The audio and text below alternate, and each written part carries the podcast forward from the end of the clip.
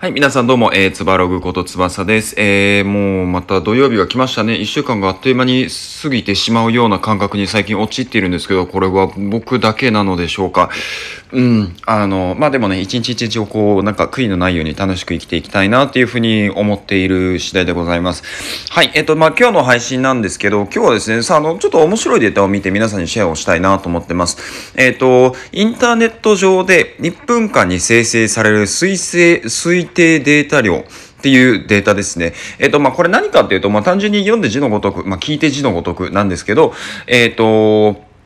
1分間にどれぐらいのデータがインターネット上で生成されている、作られているのかっていう話なんですね。で、えっと、結構、えー、3、4、12、12個の媒体で、えっと、推定をされていて、えっと、まあ、有名な、有名というか、まあ、大きなところで、まあ、Twitter、Instagram、Facebook、あとは、えっと、まあ、Amazon、Zoom、あと、TikTok、あとは、まあ、LinkedIn とか YouTube もそうですね。で、あの、この辺が、結構、えー、メジャーな推定データとして 推定データを取るプラットフォームです。プラットフォームとして使われているんですけど、えっ、ー、と、例えばですね、YouTube、えっ、ー、と、えー、1分間で、ね、アップされる動画の合計時間、想定ですね、が500時間とか出てるんですよ。もうよくわかんないじゃないですか。1分間に500時間もなんかアップされてるのかみたいな、もうイメージがつかないと思うんですよね。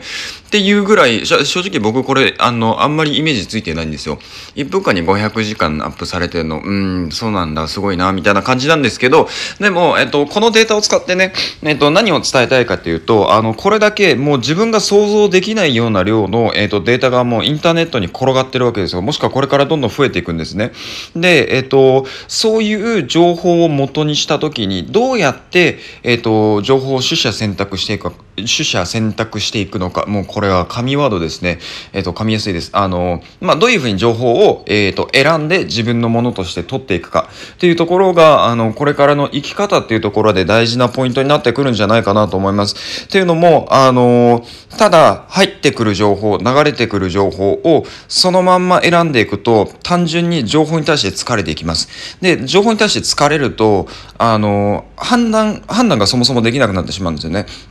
なんで、えっと、なんだろうな、SNS の発信じゃないですけど、自分のテーマみたいなところを考えながら情報を選んでいくと、多分取捨選択はしやすくなるのかなと思います。例えば、えっ、ー、と、まあ何度も何度も言ってるんですけど、海外に、えっ、ー、と、移住をしたいっていうテーマがあるのであれば、それに合わせて、えっ、ー、と、情報を集めていく。でも意外といるんですよね。あの、海外、テーマを決めているんだけれども、あの、結構こう、様子見してしまうというか、あの、Facebook とかインスタとかでそこが怖いところで、あの、タイムラインでこう流れてきているものにこう、どんどんどんどんこう、目移りしちゃうんですよね。で、僕も目移りするんですよ。あの、全然、凡人なんで。で、あの、目移りしてしまうと、もう軽く1時間とか2時間とかも時間なくなっていくんですよ。で、もその情報だ、その状況だともう、うーん、もう情報に溺れてますよね。で、その1時間2時間で何か得たものありますかって言われたら、んなんもないなってなっちゃうんですよ。なんで、こうなるともったいないですよね。あの、人生100年とは言われてるんですけど、やっぱり時間は限れ、限られてるものだと思うので、うん、あの、やっぱりどういう情報を持っていきたいのか、取りたいのかっていうところは、意識しながら、日々ね、こう触れる SNS とか、まあ、えっと、インターネットっていうところに、あの、